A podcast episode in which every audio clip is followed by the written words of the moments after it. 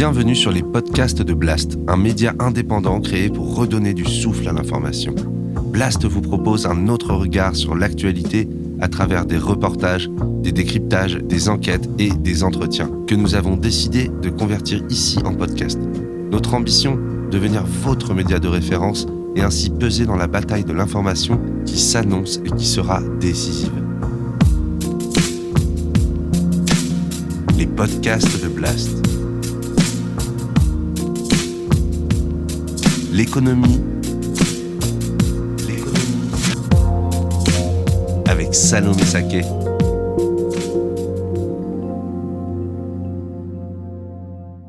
Les crypto-monnaies sont devenues un véritable phénomène à travers le monde depuis plus d'une décennie. We were greeted with a long line of people waiting to get in. Crypto craze in the Magic City. Tens of thousands of visitors and locals converge on Wynwood this weekend for the largest Bitcoin conference in the history. Bitcoin. Ces monnaies, souvent considérées comme magiques, suscitent un engouement qui dépasse parfois jusqu'à nos dirigeants. Pourtant, ces crypto-monnaies qui prétendent changer le monde, s'opposer au monde de la finance traditionnelle et aux banques centrales, ne sont pas aussi révolutionnaires qu'elles ne le prétendent. Une journaliste française a décidé de mener l'enquête et d'apporter un éclairage critique sur ce milieu souvent très opaque pour les non-initiés. Dans un livre intitulé Nos elle revient sur les origines et l'histoire des crypto-monnaies, ses échecs économiques, l'idéologie qu'elles véhiculent, mais aussi le désastre écologique qu'elles représentent. À ses yeux, plus qu'une monnaie, le Bitcoin est une véritable religion qui porte une idéologie réactionnaire. Petite précision, si j'ai décidé de donner la parole aujourd'hui à une journaliste critique des crypto-monnaies, c'est parce que sur YouTube et sur Internet de manière générale, les contenus visant à promouvoir le Bitcoin et autres actifs sont infiniment nombreux. Vous en trouverez en deux clics à peu près partout. Les critiques en revanche se font plus rares et plus discrètes. Pourtant, un débat public à plusieurs voix semble plus que nécessaire sur cette question. Qu'est-ce que les crypto-monnaies? Comment ont-elles envoûté le monde? Quels dangers peuvent-elles représenter? Réponse tout de suite dans cette nouvelle émission économique pour Blast.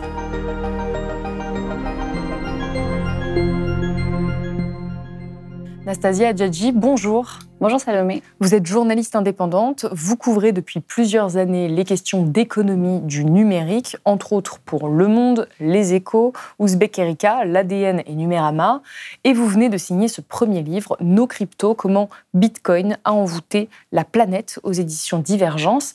Alors avant d'aller plus loin, qu'est-ce qui vous a donné envie de vous attaquer à ce sujet avec cet angle critique En fait, la crypto, c'est un sujet assez fascinant parce qu'il est à l'intersection entre la question des technologies, les questions économiques et aussi les questions idéologiques.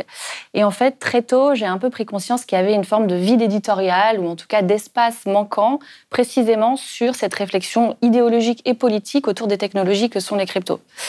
Euh, et qu'est-ce que c'est qu'avoir une réflexion politique sur les technologies? C'est essayer de comprendre comment ces technologies sont nées, d'où elles viennent, qui les façonne, qui les a fabriqués et surtout avec quels objectifs politiques, quel agenda politique ça sert. Et euh, ce qui est assez fascinant aujourd'hui sur la question des cryptos, et c'est la thèse de mon livre, c'est qu'aujourd'hui, on a des technologies qui sont nées d'une matrice intellectuelle très située à la droite conservatrice, une matrice que je qualifie de réactionnaire, et qui épouse parfaitement aujourd'hui une forme de renouveau populiste droitier du monde, tel qu'on le voit aussi s'exprimer euh, en France. Et pourquoi ça n'a pas été traité avant, à votre avis? Parce qu'il n'y a pas assez de connaissances de la part des journalistes sur ces questions-là? Je pense que ce secteur des technologies prospère un petit peu sur cette idée qu'il serait neutre, apolitique, dépolitisé. Je pense que c'est un argument très facile qui est extrêmement mobilisé mm. par les leaders de la tech notamment, parce qu'il permet de laisser entendre en fait que ces outils ne serviraient pas des fonctions politiques, mais au contraire seraient définis uniquement par les usages qu'on en fait. Et je pense qu'il s'agit là d'une fiction, et cette fiction elle est bien utile parce qu'elle permet précisément de masquer cet agenda politique qui a toujours fait partie, à mon sens, eh bien de, des racines de l'ADN des leaders de la tech. Et alors, on va revenir un petit peu sur l'histoire de ces monnaies numériques. C'est à partir des années 2010 que tout a commencé, que le monde s'est emballé pour le Bitcoin. Le Bitcoin, c'est cette monnaie d'Internet qu'on présente souvent comme révolutionnaire et qui a déjà suscité beaucoup d'engouement depuis qu'elle a été créée. Alors on date ça à 2008, pile au moment où il y a eu une gigantesque crise financière qui éclate. Et c'est à ce moment qu'on réalise qu'on va tous, ou on peut tous, payer le prix du capitalisme financiarisé. Et donc, pour certains, cette monnaie que vous, vous appelez pas monnaie d'ailleurs, vous appelez actif, vous appelez ça les crypto-actifs, ça va devenir la solution à tous ces problèmes. Donc, on va revenir un petit peu pour ceux qui connaissent pas trop la question et qui peut-être savent même pas exactement de quoi on parle, sur la définition de ce qu'est la crypto, sur sa naissance, parce que cette histoire que vous décrivez et que vous détaillez dans ce livre, elle est très importante pour les adeptes des crypto-monnaies qui l'utilisent énormément. Cette monnaie, elle aurait donc vu son acte, enfin cette monnaie, moi je l'appelle monnaie, aurait donc vu son acte de naissance publié en 2008. C'est pour ça que c'est pas, elle n'a pas forcément été créée à ce moment-là, mais en tout cas on dit que c'est son acte de naissance par Satoshi Nakamoto qui aurait miné des blocs pendant deux ans pour ce qui représente aujourd'hui plus de 50 milliards d'euros. Alors déjà, qu'est-ce que ça veut dire miner des blocs et qu'est-ce que c'est que cette légende autour de Satoshi Nakamoto? Alors là, il y a plusieurs questions. Je vais peut-être commencer par le début. C'est quoi la promesse, en gros, de Bitcoin et de ses cryptos? C'est de répliquer en version numérique le fonctionnement d'une monnaie. Euh, à la fois sur sa partie unité de compte, sur sa partie euh, moyen d'échange et sur sa partie réserve de valeur. Ça, c'est la promesse initiale on va euh, euh, le faire de manière numérique. Ça repose sur un certain nombre de postulats, euh, notamment, et qui sont d'ailleurs très situés sur le plan politique, de, faire ça sur la base de ce, qui, ce, qui, a eu cours pendant longtemps, qui était l'étalon or. Et donc Bitcoin serait une version numérique de l'étalon or, selon ses concepteurs. Donc déjà, ça c'est un peu pour la partie monnaie.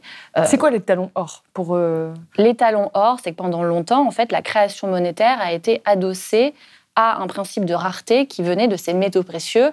Et donc le fait qu'on puisse les extraire en quantité limitée, en fait, limiter le, pouvoir de création monétaire. Et ce qui fait que ça avait un impact globalement déflationniste en fait sur la création monétaire. C'est quelque chose qui a été abandonné en 71 avec les accords de Bretton Woods euh, parce qu'en fait, ça ne correspondait plus au paradigme économique et à l'explosion des échanges, du commerce international, etc.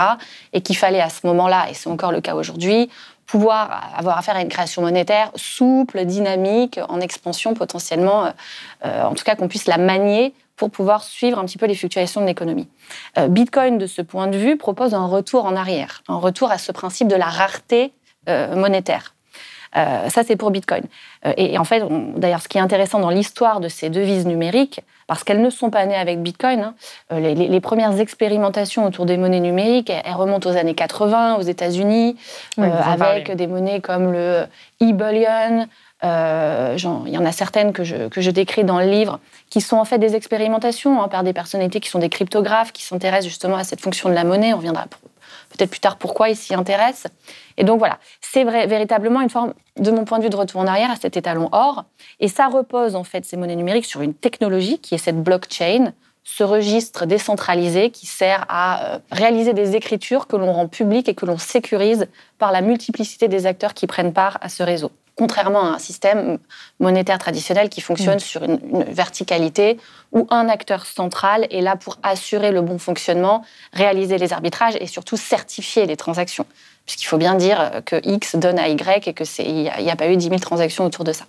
Donc ça, c'est un peu les, prémices, on va dire, technologiques euh, de, de, ce sujet des cryptoactifs. Et sur la partie pourquoi actif plutôt que monnaie, c'est qu'en fait, au cours de son histoire et de ses multiples développements, ce marché qui était relativement niche au début des années 90, euh, qui est devenu aujourd'hui un marché qui pèse, alors je dirais environ un millier de milliards de dollars euh, Comparativement, en 2021, c'était 3 milliers de milliards de dollars, donc un marché conséquent où il y a quand même des capitaux. Euh, eh bien, ce, marché-là, il, il, a plutôt donné lieu à des phénomènes spéculatifs, à une multiplication de bulles. Oui, on va y revenir un petit peu plus tard. Et donc, c'est la raison pour laquelle je préfère parler d'actifs financiers plutôt que de monnaie, parce que je pourrais aussi expliquer pourquoi. Bitcoin et les cryptos ne font pas la preuve de leur efficacité comme monnaie. Ce ne sont pas, dans les faits, des monnaies. Et alors, sur Satoshi Nakamoto, j'en parle parce que c'est une, personnalité un petit peu mystérieuse qui est beaucoup invoquée. Quand on va parler de crypto-monnaie, c'est presque, vous dites qu'il y a une approche, euh, presque on peut le comparer à Jésus. Quoi. Il, est, il est vu comme un, leader, euh, comme euh, quelqu'un qui aurait apporté le, savoir sur ces questions-là. Qui est-il et qu'est-ce qu'il a fait? Alors, Satoshi Nakamoto, c'est le prophète malgré lui du Bitcoin. C'est-à-dire que c'est un individu qui est toujours resté anonyme, dont on ne connaît pas ni la nationalité, euh, ni l'origine sociale, ni le métier. On ne sait même pas d'ailleurs s'il ne s'agit pas plutôt d'un groupe d'individus. Donc il y a une très forte euh, opacité, inconnue qui, qui, fait partie de la mystique autour de ce personnage. C'est celui effectivement qui est à l'origine de ce white paper, donc de ce document technique qui précise le fonctionnement de la technologie Bitcoin, euh, publié en octobre 2008 dans le sillage de la crise financière et bancaire, vous le disiez. Et donc ce personnage a participé activement à la construction du réseau qu'il a inventé.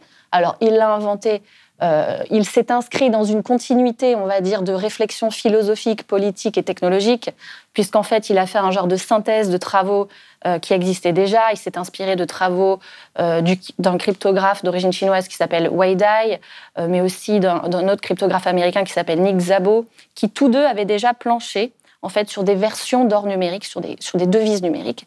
Et Satoshi a fait une synthèse de ça, qu'il a, on va dire, euh, extrapolé et surtout raffiné sur le plan technologique. Et il en a produit un document qui techniquement était le plus avancé à date, on va dire. Euh, et ça, donc, il a participé à la construction de ce réseau. Et puis, il a miné les premiers blocs du Bitcoin. Il a activement contribué euh, à diffuser le, savoir autour de sa technologie. Il a rallié à lui une communauté et puis il a disparu. Est-ce que, juste avant d'aller plus loin, on peut revenir sur ce que ça veut dire concrètement miner des blocs? Parce que pour la plupart des gens, c'est très abstrait comme, euh, comme concept. Miner des blocs, c'est mettre au service du réseau une puissance de calcul et de l'énergie pour en fait contribuer à la sécurité du réseau. En fait, le, le processus de création d'un Bitcoin repose sur un protocole technologique qui lui-même repose sur de la consommation énergétique. Si je dois le faire de manière très simple et un peu grossière, pour miner du Bitcoin, il faut se brancher dans le courant de manière à ce que l'ordinateur puisse tourner très vite et très fort pour réaliser plein d'opérations mathématiques complexes. Et ça, il y a une compétition d'ordinateurs qui le, fait, c'est décentralisé de cette manière. Et celui qui a la plus grande puissance de calcul, eh bien, va être victorieux de cette mise en compétition et va du coup générer un bloc et recevoir une récompense derrière sous la forme d'un token Bitcoin, un morceau de Bitcoin en fait. Et plus le prix est important, plus on a d'incitation à mettre au service de, de, ces, de cette création algorithmique de la puissance de calcul, et plus on va consommer d'énergie. En fait. Et donc Satoshi Nakamoto, c'est celui qui va créer, miner les premiers bitcoins. Il va, comme je vous l'ai dit, publier ce document technologique, miner les premiers bitcoins, rassembler une communauté de développeurs euh, à ses côtés, avant de fidèles à ses principes, euh, c'est-à-dire de refuser de vouloir incarner la tête, euh, la, la couronne du réseau, le nœud central, et donc se retirer conserver son anonymat, puisque je, précise quand même que tout cela se passe derrière des pseudonymes. Hein. On ne sait pas, on peut pas forcément rattacher une adresse euh, à euh, une personne. Il conservera toujours son anonymat et puis, du coup, un jour de décembre 2010, va cesser d'interagir avec les membres de sa communauté, va cesser de miner et il va laisser en sommeil euh, son portefeuille. Donc, les, qui, pendant ces longs mois, il a, il a, il a quand même réuni euh, un certain portefeuille de Bitcoin et il va le laisser en sommeil, ne pas toucher à ce qu'il aurait pu, ne pas toucher à la fortune virtuelle qu'il détenait en fait. Oui, il aurait, il aurait, euh, miné, c'est ça, des blocs pendant deux ans pour ce qui aujourd'hui représenterait 50 milliards d'euros. On n'est pas sûr. En fait, si vous voulez, c'est très difficile d'associer une valeur à, euh, ce, à, ce, à cette fortune, puisqu'en fait, c'est extrêmement fluctuant. Donc, en, en, fonction de la date à laquelle vous vous placez, sa fortune virtuelle, elle peut valoir un prix différent.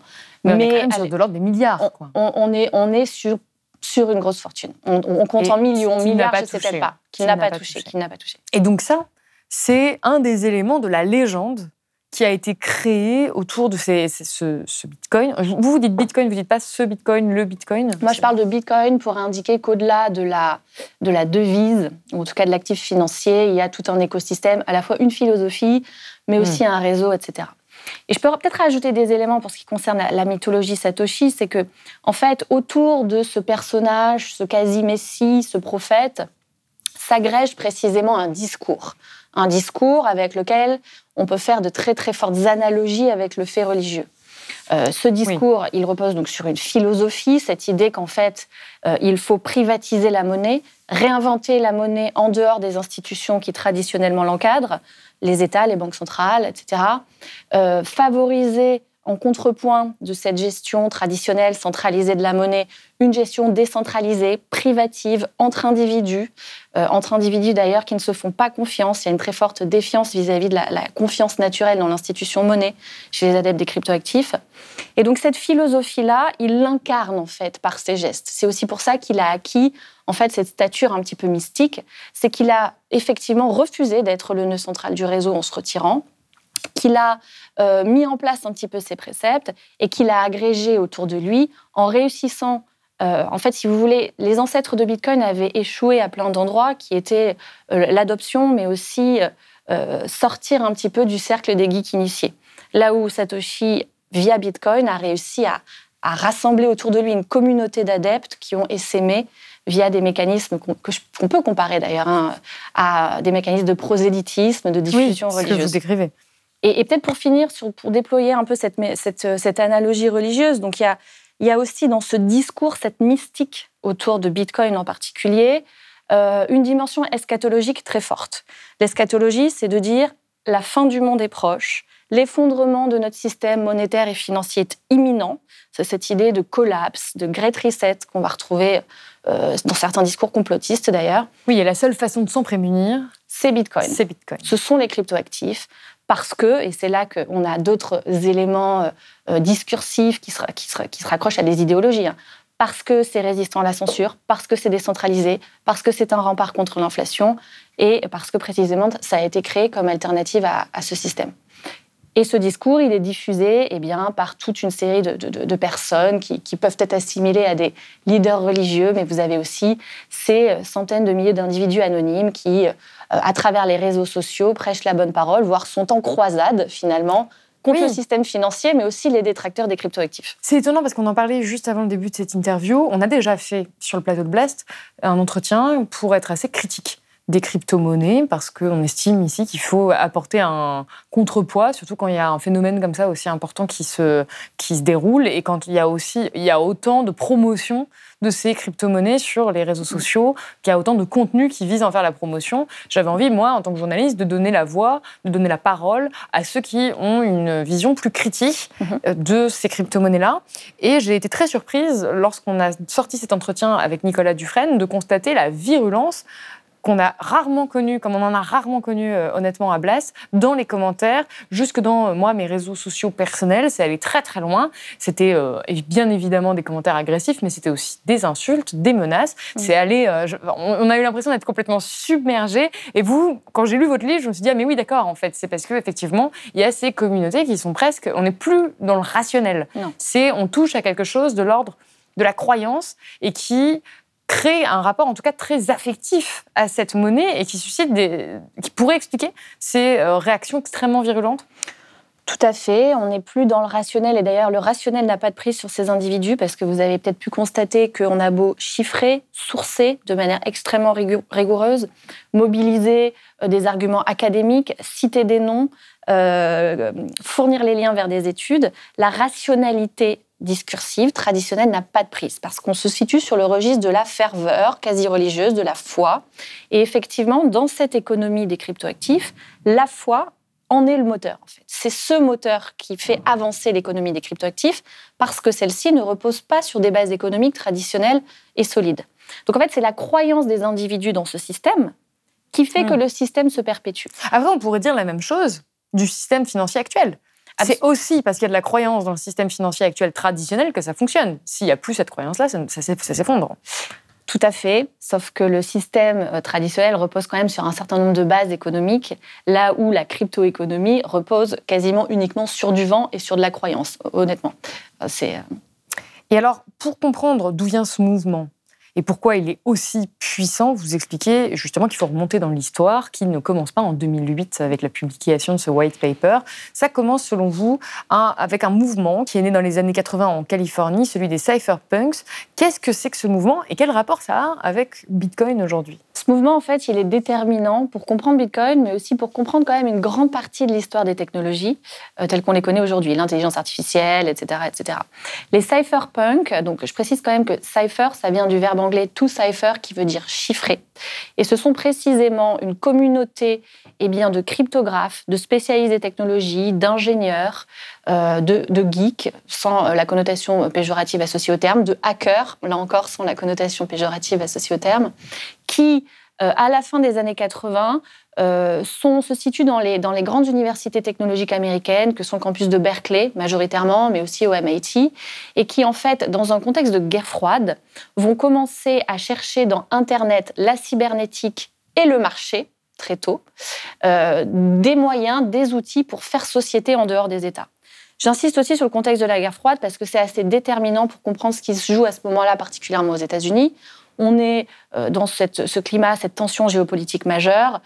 et du coup, ça vient aussi nourrir la défiance de ces individus, en particulier de ces gens de la communauté cybernétique, envers les États et envers ce qu'ils attribuent à de la coercition venant des États.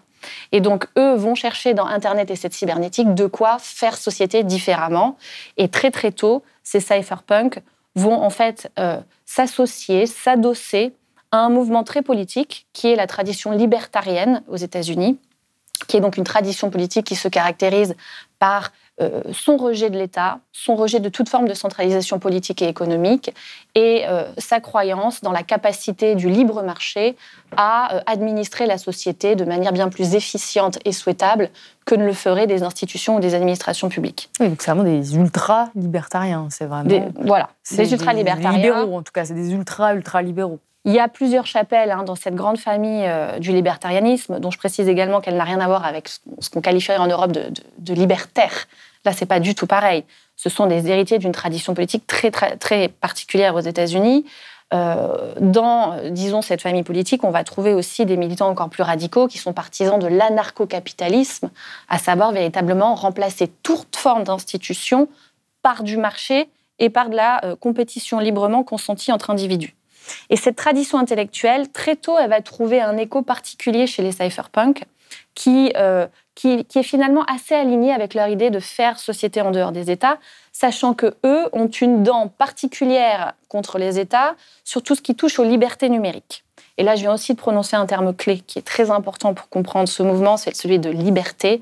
Euh, les cypherpunks sont très attachés aux libertés numériques, qu'on ne puisse pas faire intrusion dans leur vie privée, protéger cette vie privée, notamment avec des mécanismes technologiques comme la cryptographie. Sauf qu'à cette époque, ils vont rentrer en collision frontale avec l'État américain, qui, dans ce contexte de guerre froide, va leur dire il est hors de question que la cryptographie, qui est une discipline militaire, euh, ne soit pas le monopole justement du complexe militaire ou industriel et donc de l'État. Et donc, ils vont rentrer en guerre, notamment avec la NSA, etc.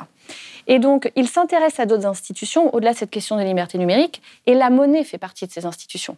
La monnaie est un fait social, la monnaie est un fait politique. Et donc très tôt, ils vont chercher à justement inventer des monnaies euh, numériques qui puissent euh, eh bien, faire advenir leur projet de privatiser cette monnaie pour que précisément elle leur permette de faire société en dehors des États et des institutions euh, traditionnelles. Alors on pourrait se dire que tout ce que vous venez de décrire, les héritiers de, cette idéologie-là, qui sont donc aujourd'hui les adeptes des crypto-monnaies, s'inscrivent en opposition avec le, capitalisme financiarisé tel qu'il existe aujourd'hui, avec la finance au sens plus traditionnel du terme.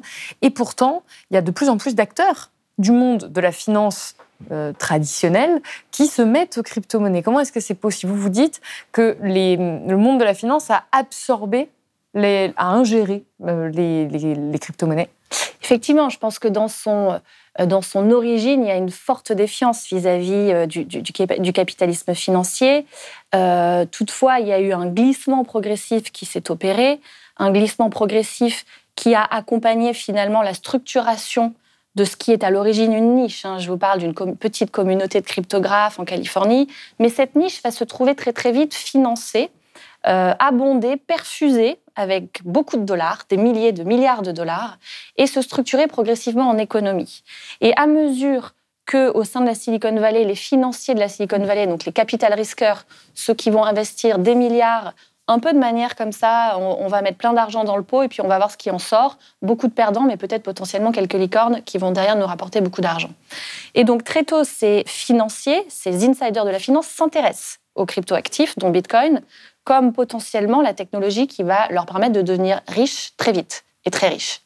Et donc, si vous voulez, au fur et à mesure, euh, cette petite économie un peu dissidente va devenir un marché, un marché qui, je l'ai dit tout à l'heure, a, on va dire, à son pic euh, pesé 3 euh, 000 milliards de dollars, qui aujourd'hui est plutôt autour du millier de milliards de dollars.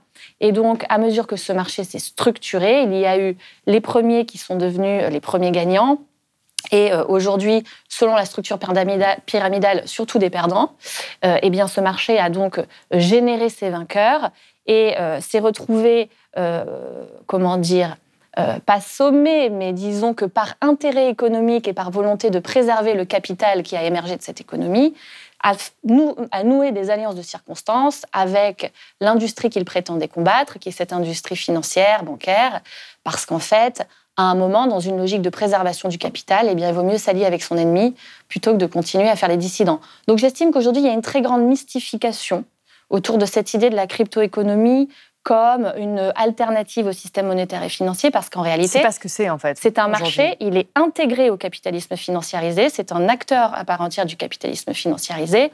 Et donc là, on va dire que je parle du mouvement crypto-économie vers euh, big, big Finance, mais il y a un mouvement inverse, c'est-à-dire que c'est un- une alliance de circonstances. À un moment, Big Finance, notamment après 2008, a eu besoin de se relégitimer, et quoi de mieux pour se relégitimer que d'aller chercher un petit peu le vernis de l'innovation et de la blockchain, parce que ça fait très cool, euh, et que du coup, ça, ça assagit un peu son image. Et donc, l'alliance de circonstances, ça marche dans les deux sens. C'est-à-dire que pour une grande banque, dire qu'on fait de la blockchain et qu'on a euh, euh, un certain patrimoine et des actifs en Bitcoin, ça fait un peu cool, ça correspond à une tendance. Et donc, l'alliance s'est nouée aussi de cette manière et elle va dans les deux sens, en fait, aujourd'hui. Et vous venez d'évoquer la structure pyramidale des crypto-monnaies. Qui est au sommet aujourd'hui de, des crypto-monnaies où il y, a, personne, où il y a, quand même, y a quand même des grands gagnants de ces crypto-monnaies? Oui, aujourd'hui, en fait, c'est une structure, un marché qui est d'une part pyramidal et qui est aussi néo-féodal. C'est-à-dire que ceux qui sont à son sommet, dans le jargon des cryptos, on les appelle les whales, les baleines. Ce sont les premiers gros investisseurs, ceux qui très tôt ont investi en Bitcoin et qui l'ont fait de manière régulière. Je parle beaucoup de Bitcoin. Pourquoi Je vais quand même le préciser, c'est que Bitcoin aujourd'hui a cette réputation de première crypto. Aujourd'hui, il y a environ plus- 10 000, euh, Plus, plus, plus de 20 000, encore, plus de 20 000 000. crypto-monnaies Plus de 20 000. aujourd'hui. Donc c'est, oui, une parmi de très nombreuses. C'est une parmi de très nombreuses, mais elle a toujours eu cette réputation de fiabilité, de robustesse, de solidité. Et en plus de ça, on l'a, on l'a évoqué, cette, ce mysticisme, ce- cette dimension mythique, quasi religieuse autour, autour, de, autour d'elle.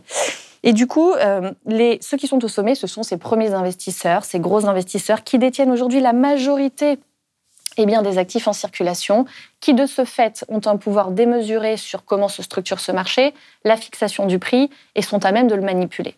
Et en fait, aujourd'hui, l'économie, la crypto-économie, je parle de Bitcoin, mais ça s'applique aux autres blockchains, euh, fonctionne sur un principe assez féodal. On parle d'ailleurs de techno-féodalisme euh, pour, qualifier euh, certains, certains marchés des, nouvelles technologies du point de vue économique. Et donc, ce sont eux qui sont au sommet de cette pyramide et, euh, et qui en contrôlent, en fait, euh, qui contrôlent les, étages inférieurs. Et qui sont le reste des gens qui investissent dans les cryptos? Parce qu'encore une fois, quand on a fait cette première émission, je me suis rendu compte qu'il y avait beaucoup de personnes qui, pour le coup, ne faisaient pas partie des whales dont vous parlez, qui n'étaient pas euh, multimilliardaires et qui pourtant donnaient beaucoup d'importance à leur investissement dans ces cryptos actifs. Et est-ce qu'il y a un profil type du trader de crypto-monnaie ou de l'investisseur, en tout cas, dans Bitcoin? Il n'y a pas de profil type. S'il y a bien une caractéristique, en revanche, qui est plutôt homogène, c'est le genre. Ce sont majoritairement des hommes. Euh, après, ce sont des hommes dont les situations sociales, professionnelles, euh, l'appartenance de classe, même la situation géographique est très hétérogène. Donc en fait, c'est une communauté finalement hétéroclite, assez bigarrée, où l'on va croiser à la fois, je vous le disais, euh, des traders en costume trois pièces que l'on croise à la City de Londres ou le parvis de la Défense, et euh, des pères de famille euh, tout à fait classe moyenne qui, à un moment, ont cru en Bitcoin pour précisément se nouer un avenir économique meilleur dans un contexte où ils sont les premiers touchés par la crise économique et l'inflation. Même des étudiants. Moi, j'avais des étudiants. Des étudiants. euh, alors là, il y a aussi de vernis technologique hein, qui, qui joue à plein, à savoir que c'est vrai que c'est nouveau. on- il y a des promesses de rendement. Alors, fut un temps, il y avait des promesses de rendement économique tout à fait délirantes, de, de 15 à 20 sur vos investissements. Euh, et et c'est d'ailleurs pour ça qu'on parle aussi d'économie pyramidale. En général, quand il y a autant de rendement, c'est qu'il y a quand même un loup. Et donc, ces gens-là, ils sont extrêmement divers. Et il y a même eu, à un moment quand même de- dans l'histoire de ces et je pense notamment à, à 2011, ce moment important qu'est Occupy Wall Street, une frange de cette gauche radicale américaine qui a cru dans les cryptoactifs comme un moyen précisément eh bien, de s'émanciper de ces structures financières qui venaient de faire la démonstration de leur dysfonctionnement, leur caractère prédateur. Donc en fait, c'est assez divers. Et ce qui est assez fascinant, c'est que cette communauté fait cohabiter des personnes dont même les intérêts politiques et économiques sont en tout point antagonistes. Mais ces gens-là convergent, et ils convergent autour de la croyance dans le fait que les cryptos sont effectivement un moyen, une alternative fiable et un moyen d'émancipation financière. Et pourtant, ce que vous montrez, c'est que, encore une fois, les chiffres sont tenaces et ce n'est pas le cas. L'enrichissement ne fonctionne pas pour la majeure partie des gens. Là, vous donnez un chiffre que je trouve vraiment édifiant. Selon une étude de la Banque des règlements internationaux entre 2015 et 2022, 73 à 81% des investisseurs particuliers à travers le monde ont perdu de l'argent sur l'investissement en Bitcoin. S'il y a autant de gens qui perdent de l'argent, pourquoi est-ce que ça continue? Alors, ce chiffre était très contesté parmi la communauté des cryptos parce qu'on nous dit il émet de, euh, il vient, il provient de la banque centrale des banques centrales. Donc forcément, il y a un biais idéologique Ah, et il y a un biais dissuader. politique. Euh, en revanche, il y a quand même une tendance assez forte au fait qu'aujourd'hui, ce sont des pertes qui sont majoritaires et ces pertes-là, elles affectent qui? Les derniers arrivés et qui sont donc potentiellement les plus fragiles. Parce qu'en fait, cette économie, comment elle fonctionne? Elle fonctionne de manière pyramidale. On l'a décrit, on va dire, euh, de manière un petit peu euh, en, en décrivant qui en étaient les acteurs. Mais le fonctionnement économique de cette économie, c'est une économie fermée. Sur Bitcoin, il y a 21 millions d'unités subdivisibles. Il n'y a pas de flux de revenus entrant dans cette économie fermée autre que le capital que déposent les gens qui viennent acheter du Bitcoin. En revanche, il y a des flux négatifs qui sortent. Il faut dépenser pour la faire tourner. Ces flux négatifs, ils sont associés au processus du minage, dont, je disais qu'il est très coûteux en énergie. Cette énergie, il faut l'acheter. Euh, il faut acheter aussi du matériel pour créer ces bitcoins. C'est pas le, le pôle de dépense le plus important, c'est l'énergie, mais on a un flux négatif. Donc en fait, on peut se dire que chaque gain au sein de ce circuit fermé repose sur de multiples pertes. C'est ce qu'on appelle euh, en finance un jeu à somme négative. Là où la finance traditionnelle est plutôt sur un jeu à somme nulle, un gain, une perte. Donc en fait, si vous voulez, ce fonctionnement-là, il est vicié par défaut. Donc pour continuer à faire affluer les gens au sein de cette économie pyramidale dont les étages supérieurs ne tiennent que grâce à l'afflux constant de capitaux qui vient nourrir comme ça de manière pyramidale les étages supérieurs, eh bien il faut user du discours. Et c'est là que la question du marketing, de la mythologie, de la croyance, des affects joue à plein. Pour recruter, il faut aller toucher les gens là où ils sont, donc en utilisant en particulier les réseaux- les réseaux sociaux, et puis il faut aller leur dire ce qu'ils veulent entendre. Qu'est-ce qu'ils veulent entendre les gens aujourd'hui? Ils veulent entendre que le système est absolument dysfonctionnel, ce qui est vrai, et ils veulent qu'on leur dise voici la solution, euh, voici ce qu'on t'apporte comme solution. Et pour cela, euh, la- on va dire que la crypto-industrie va user d'armes rhétoriques qui sont extrêmement puissantes, rodées, qui sont les armes rhétoriques de l'émancipation financière, de l'inclusion des populations défavorisées, de l'inclusion des femmes, des minorités, des pauvres, etc., etc. Pourtant, vous montrez que c'est pas vrai.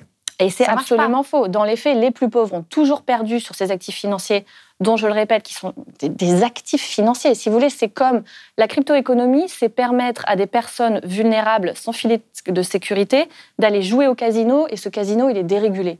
Et vous rendez ça possible en trois clics. C'est ça la crypto-économie. Sur des technologies qui sont pas si simples d'accès, qui demandent quand même une maîtrise euh, un certain répertoire quand même technologique, il faut créer une phrase clé, il faut gérer un, portefeuille numérique. Si je réalise une transaction et que j'ai fait une erreur dans l'adresse de mon destinataire, les fonds sont perdus.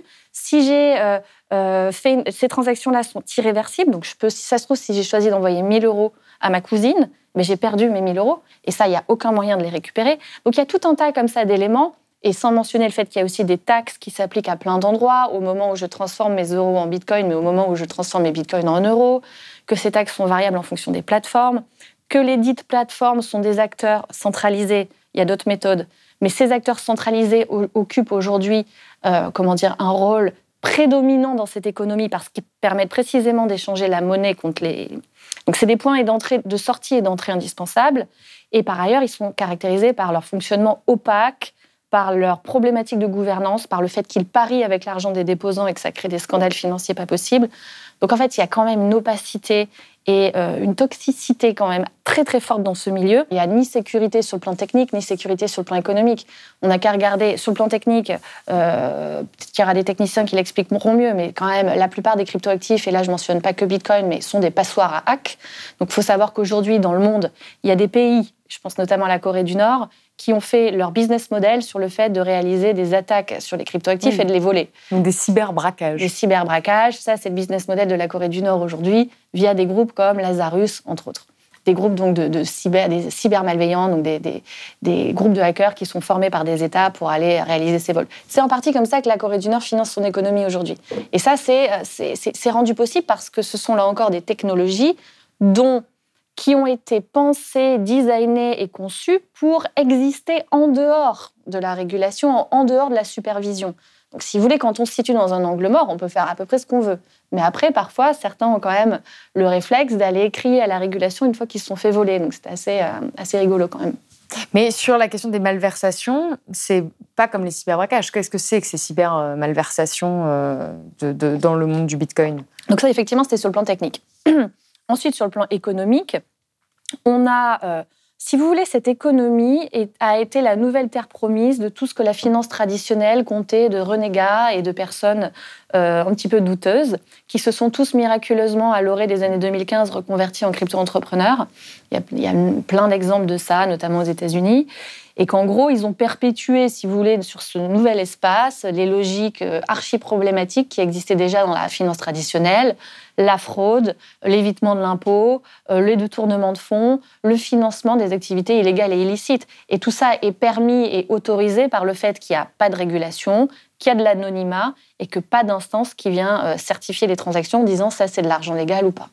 Et alors, ce qui est intéressant, c'est qu'il y a quand même des gens de gauche parmi les amateurs de crypto actifs. Il y a beaucoup de personnes qui pensent que ça pourrait amener plus de justice sociale. Vous, euh, vous estimez que c'est donc complètement incompatible avec la redistribution. Au contraire, ça va créer plus d'inégalités si on va faire plus de Bitcoin? Alors effectivement, mon discours, il n'est pas du tout populaire chez les personnes de gauche qui se reconnaissent dans les principes des cryptoactifs. Euh, mais malheureusement pour ces personnes, quand on ausculte la boîte noire un petit peu de ces technologies, quand on essaie d'en retracer l'héritage intellectuel, l'héritage politique, je l'ai esquissé un petit peu, mais je peux le repréciser, ce sont des technologies qui sont nées au cœur d'une matrice intellectuelle conservatrice, réactionnaire, qui ont Oui. été forgées par des gens qui avaient cet agenda politique en tête. Mais vous, vous dites Bitcoin, en fait, c'est vraiment le projet réactionnaire. Absolument, à la fois sur le plan économique avec cette idée de retour au standard or, de finitude de la masse monétaire, là où un monde en constante évolution demande quand même une flexibilité sur la masse monétaire. Euh, cette idée également, cette diabolisation très forte de l'action des banques centrales, dont on peut légitimement critiquer l'action, mais oui, qui on, en on le fait fait à Blast euh, beaucoup, hein, de critiquer notamment la Banque Centrale Européenne. Mais il faut comprendre que cette critique des banques centrales, en fait, si vous voulez, avec Bitcoin et les cryptos, elle fait le lit d'une forme de technopopulisme euh, qui, qui- qui va taper très très fort sur les banques centrales. Et ça, ça a des racines idéologiques qui sont très marquées et qui sont très marquées à l'extrême droite, notamment aux États-Unis. Si vous voulez, le complotisme autour de l'action des banques centrales a des racines qui remontent à la création de la Banque centrale américaine, la Fed. Et il y a cette idée et ce discours qui est d'ailleurs repris sans pincette et sans contextualisation. La Banque centrale, c'est l'œil de Sauron, c'est en gros l'acteur qui va spolier les masses de leurs richesses en orchestrant l'inflation pour les voler. En gros, c'est ça. C'est dire, c'est eux qui sont responsables de la création monétaire. Ils organisent l'inflation. L'inflation rogne la valeur de votre épargne et votre pouvoir d'achat. Tout ça est la faute de la Banque centrale. Oui, euh, c'est plus complexe que ça. Et cette logique complotiste, on la retrouve quand même très très fortement dans le discours des cryptos. Donc si vous voulez, cette matrice intellectuelle, le fait que très tôt, c'est c'est très vrai aux États-Unis, des leaders de euh, l'alt-right, que je pense à Jordan Spencer, Steve Bannon, se sont emparés de cette techno-Bitcoin en disant c'est ça qui va nous servir à accélérer la révolution populiste, la révolte populiste. En connaissance de ça, je vois difficilement euh, comment on peut faire advenir des mises en œuvre opérationnelles de gauche d'une technologie qui est aussi explicitement forgée dans le berceau de la droite réactionnaire. Il y a un autre problème qu'on n'a pas encore abordé, mais qui est pourtant majeur, c'est le désastre écologique qui est lié justement au minage de Bitcoin. Vous le rappelez, la production de crypto-monnaies est tout simplement incompatible avec les limites planétaires. C'est un désastre notamment euh, parce que ce minage est gourmand en énergie à un moment où on manque d'énergie justement. Et euh, qu'est-ce qui va se passer en fait si on continue comme si de rien n'était à miner ces, cryp- ces crypto-monnaies? Effectivement, du point de vue de la question écologique, Bitcoin est une aberration. Bitcoin en particulier, parce que son protocole, on l'a un peu vu, repose sur la consommation énergétique. Je vais quand même faire une petite parenthèse et une petite incise. Ce n'est pas le cas de toutes les blockchains et de toutes les crypto-monnaies. On a un autre réseau qui s'appelle Ethereum, qui est le deuxième plus populaire, qui a réussi euh, au mois de septembre 2022 à changer son protocole de création pour basculer sur une preuve d'enjeu euh, qui est tout à fait différente et ce qui a conduit en conséquence directe à réduire de 99% sa consommation énergétique. Donc du point de vue écologique, c'était une avancée majeure. Après, Ethereum et ce nouveau protocole ont d'autres problèmes, notamment économiques, où en fait, il faut déjà disposer de capital et de jetons pour prendre des décisions. Donc on en revient à un fonctionnement un peu plutocratique, en tout cas oligarchique, au sein du réseau. Donc Mais quand même, ce n'est pas le cas de tout- toutes les blockchains, je tiens à le dire, cette consommation énergétique euh, aberrante, c'est surtout le cas de Bitcoin. Mais si on considère le marché au sens large, c'est plus de 22 000 actifs qui prospèrent sans faire la preuve de leur utilité sociale, qui consomment de l'énergie du point de vue de la production, euh, mais aussi du stockage de données, etc., on a quand même un marché qui, au global, semble poser un gros problème écologique. Pour revenir sur Bitcoin en particulier, qu'est-ce qui se passe si l'on continue à miner des blocs? Eh bien, il peut se passer ce qui s'est passé précisément au Texas en 2021, c'est-à-dire des tensions si fortes sur le réseau électrique que ça cause des blackouts, des coupures de courant. Pour les gens. Pour, les gens, pour les particuliers, parce qu'en fait, ce qui s'est passé au Texas, c'est qu'il y a eu des événements météorologiques extrêmes, notamment une tempête hivernale, Uri, qui a euh, causé eh bien, un afflux de demandes sur le réseau, un stress sur le réseau électrique texan qui n'a pas pu absorber cette demande, et que le Texas est depuis euh, quelques années l'un des foyers centraux, si ce n'est le cœur, le poumon économique, on va dire, du minage de Bitcoin. Pourquoi? Parce que le Texas produit de l'énergie abondante, peu chère, à partir de ressources fossiles, et que c'est une des énergies les moins chères du monde. Et donc, au moment de cette tempête, stress sur le réseau, énorme choc de demande, et vous avez en plus la demande exponentielle des mineurs, et donc là, blackout. Donc, c'est ça qui peut se passer, des blackouts. Mais par ailleurs, ce qui peut se passer de manière moins, euh, on va dire, concentrée sur un temps donné, c'est qu'en fait, cette industrie du minage prospère et euh, s'implante sur des territoires euh, dérégulés en général sur le plan de l'énergie, où le marché est dérégulé, et vont profiter, euh, on va dire, d'accès de, d'accès à l'énergie, qui vont négocier sur plusieurs dizaines d'années à des tarifs extrêmement faibles. Ce qui fait qu'ils vont outrepasser leur rôle traditionnel, qui est en fait de pomper le jus pour créer du Bitcoin, et occuper un rôle un peu différent qui, en cas de surchauffe du réseau, eux sont en capacité de revendre l'électricité à la population en faisant un bénéfice sur le fait qu'ils la revendent. Dans quel pays, par exemple? C'est ce qui se passe au Texas. Ce qui se passe aussi au Texas, c'est que ces mineurs, on va les payer pour qu'ils arrêtent de pomper le jus, parce que la législation est accommodante.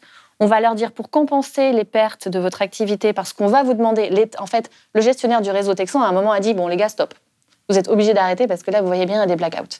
Ces blackouts, ils ont causé des morts quand même. Hein. C'est pas uniquement euh, c'est pas uniquement t'as plus euh, plus l'ampoule de la salle de bain qui s'est éteinte. C'est qu'en fait il y a des hôpitaux qui arrêtent de, fonctionner. Il y, a, quand même des conséquences sur le réel qui sont importantes. Donc en fait l'État texan, qui est très favorable à l'industrie des cryptos, a dit aux mineurs pour compenser vos pertes financières dues à l'arrêt de votre activité, je précise que c'est une activité qui tourne 24 heures sur 24, 7 jours sur 7. On va vous indemniser. Mais vous nous dites que vous arrêtez. Hein. Il n'y a pas de preuve à donner. Vous nous dites que vous arrêtez, on vous indemnise. Et donc, ils sont payés pour arrêter leur consommation d'énergie, alors que dans les faits, ils ne l'arrêtent pas totalement. Derrière, ils sont en capacité de revendre le, surplus d'énergie à la population en faisant des bénéfices. Donc en fait, si vous voulez, on est sur une logique quasiment de trading en électricité, une logique extrêmement spéculative, extrêmement nuisible aux populations locales. Et à la planète. Et à la planète. Et euh, c'est vraiment, enfin, il y a un, universitaire anglais qui dit c'est une, industrie parasitique. C'est vraiment comme le parasite qui survit au détriment de son hôte. Et ça, vous l'avez beaucoup au Texas, au Dakota du Nord. Et un des effets, euh, on va dire, en ricochet de cette industrie, c'est aussi qu'ils vont relégitimer dans ces États la production d'énergie fossile. Parce qu'il y a une des grandes mythologies qui est que euh, le Bitcoin utilise beaucoup de renouvelables. C'est vrai en partie, mais la demande est telle en électricité que ce ne sera jamais majoritairement du renouvelable ce sera marginalement du renouvelable et tout le reste sera du fossile. Il y a nombre d'études qui le prouvent. Moi, je vais quand même citer cette grosse enquête du New York Times qui est sortie, euh, me semble-t-il, au mois d'avril, où ils ont eu accès des données publiques, euh, à la fois des mineurs, mais aussi du réseau électrique, euh, notamment au Texas, qu'ils ont croisé avec d'autres données et qui euh, décrit bien le fonctionnement de cette industrie, son côté extrêmement délétère et surtout qui démonte aussi toutes les allégations qui, sont mises en avant selon lesquelles elle serait bénéfique pour l'environnement. Donc votre livre, est extrêmement à charge contre ces cryptos actifs. Notamment quand on en finit la lecture, on se dit mais pourquoi, pourquoi est-ce que ça existe encore Pourquoi est-ce qu'on ne le régule pas? Qu'est-ce qu'il faudrait faire selon vous face à ce constat que vous venez d'établir en partie, et pour ceux qui veulent aller plus loin, ils peuvent lire votre livre? Je pense qu'il doit y avoir une prise de conscience à des niveaux euh, politiques, mais aussi au niveau de ceux qui fabriquent les lois mais, et ceux qui sont en gestion de la régulation. Alors, on n'a pas le temps de l'aborder aujourd'hui, mais simplement, j'aimerais le citer quand même pour le cas français. On a notamment euh, le ministre de l'économie, Bruno Le Maire, qui s'est prononcé plutôt en faveur de l'utilisation de ces cryptoactifs. Donc aujourd'hui en France, c'est pas du tout la direction qu'on est en train de prendre. Mais justement, en fait, si vous voulez, les politiques, je pense, sont très sensibles à ce vernis d'innovation, à ces jolis mots que sont blockchain, Web3, disruptif. Et en fait, je pense qu'il y a un gros travail de pédagogie euh, parce que cette industrie prospère aussi autour de la méconnaissance des gens autour des réelles externalités négatives qu'elle produit. Et je pense que c'est extrêmement problématique que des politiques, parce que ça fait un peu cool, euh, fassent l'apologie d'une industrie qui fait plutôt la preuve de ses externalités négatives, notamment sur le plan écologique, on vient d'en parler, mais aussi sur le plan économique, puisqu'on vient de vivre une année 2022 marquée par la succession des scandales, euh, que l'on pense à l'effondrement d'un écosystème, euh, Terra Luna, il y a eu Celsius, il y a eu par la suite FTX qui a beaucoup fait parler. Je pense qu'FTX, c'est peut-être le scandale par lequel euh, cette succession de malversations a pu enfin pénétrer des médias mainstream. Pour, pour, que les gens réalisent enfin qu'il y, avait il y avait quand même de gros risques de perte en capital et que l'argent, ils le reverraient peut-être probablement jamais. Et donc, en fait, ces externalités-là, elles existent. Pourtant, il y a un tel vernis cool, une aura technologique d'innovation, sous-entendu le progrès technologique, c'est forcément euh, positif, génial et souhaitable, qu'en fait, quand on est un, potentiellement un politique, on, est sensible à ce vernis-là. Et par ailleurs, il ne faut pas l'oublier, il y a des intérêts économiques majeurs, à savoir que c'est une industrie qui a de l'argent, qui embrasse beaucoup et qui a du coup les moyens de dépenser pour faire beaucoup de lobbying. Et je pense qu'ils ont un lobbying très efficace, notamment auprès des gouvernements, mais aussi des agences de régulation, des législateurs. Euh, une plateforme, la France a accueilli euh, la plateforme Binance euh, à bras ouverts. le, patron, qui est d'ailleurs poursuivi par la justice américaine, Binance est un, des acteurs les plus opaques et dangereux de toutes ces plateformes-là. Emmanuel Macron avait accueilli son patron lors du sommet de Versailles en, en 2022, le fameux sommet où il reçoit tous les leaders de la tech. Et par ailleurs, une fois qu'ils ont été accueillis en France, Binance est allé recruter chez le régulateur français qui régule les marchés financiers. Ça, c'était mythique. Donc, ils sont allés recruter à l'AMF pour par la suite euh, pouvoir avoir euh, eh bien, un regard sur la régulation. Donc en fait, il y a cette porosité-là qui est aujourd'hui quand même extrêmement problématique. Et on pourrait rajouter encore une fois le fait que la communauté crypto est extrêmement puissante sur les réseaux sociaux. Je suis absolument certaine que dans les commentaires de cette vidéo, il va y avoir euh, extrêmement, enfin, de très grosses quantités de négativité, de critiques, voire d'insultes, puisque c'est ce qui se passe à chaque fois en fait qu'on parle du Bitcoin. Donc ça peut être ça peut dissuader aussi les acteurs publics d'en parler et de prendre la parole, puisqu'il y, a vraiment des coups à prendre sur ce sujet-là. Il y a des coups à prendre sur ce sujet. Et pourquoi est-ce que ces gens sont très agressifs? Je pense que leur agressivité est à la hauteur des enjeux économiques. C'est-à-dire que c'est une industrie, je le répète, qui ne doit sa survie économique qu'au fait de recruter en permanence du capital frais, d'avoir en permanence un flux constant de nouveaux entrants qui vont maintenir la base de la pyramide.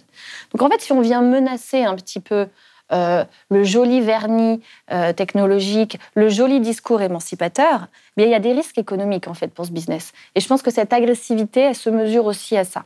Et par ailleurs, il y a cette philosophie, ces valeurs, ces, ces affects dont on a aussi un peu parlé, qui expliquent que je pense que les gens sont aujourd'hui la colère en fait contre les institutions bancaires financières, elle est légitime. Moi, je suis pas là pour faire l'apologie de la Fed, de la BCE, de Wall Street, de la BNP, etc. Pas du tout. En revanche, je pense que cette colère aujourd'hui, elle est instrumentalisée à des fins politiques par cette industrie. Euh, et elle est, elle est instrumentalisée dans une direction qui personnellement m'inquiète, parce que je pense qu'elle est beaucoup trop alignée avec un agenda politique réactionnaire pour que l'on puisse s'en réjouir en fait. Écoutez, on va terminer sur ces mots. Merci beaucoup d'avoir été avec nous, Nastasia Adjadji. Je rappelle que votre livre Nos cryptos, comment Bitcoin a envoûté la planète est disponible aux éditions Divergence. C'est la fin de cette émission. Merci. Merci beaucoup, Salomé, pour l'invitation. Si vous avez aimé ce podcast, s'il vous a été utile, n'oubliez pas de nous mettre des étoiles ou de le partager autour de vous sur vos réseaux sociaux. Blast est un média indépendant, et si tous nos contenus sont en accès libre, c'est grâce au soutien financier de nos blasters et abonnés. Pour nous soutenir, faites un nom unique ou mensuel et rendez-vous sur blast-info.fr. Blast, c'est aussi une web télé disponible sur YouTube et Peertube et présente sur tous les réseaux sociaux. Alors suivez-nous et pour ne rien rater de nos contenus, abonnez-vous sur notre chaîne YouTube.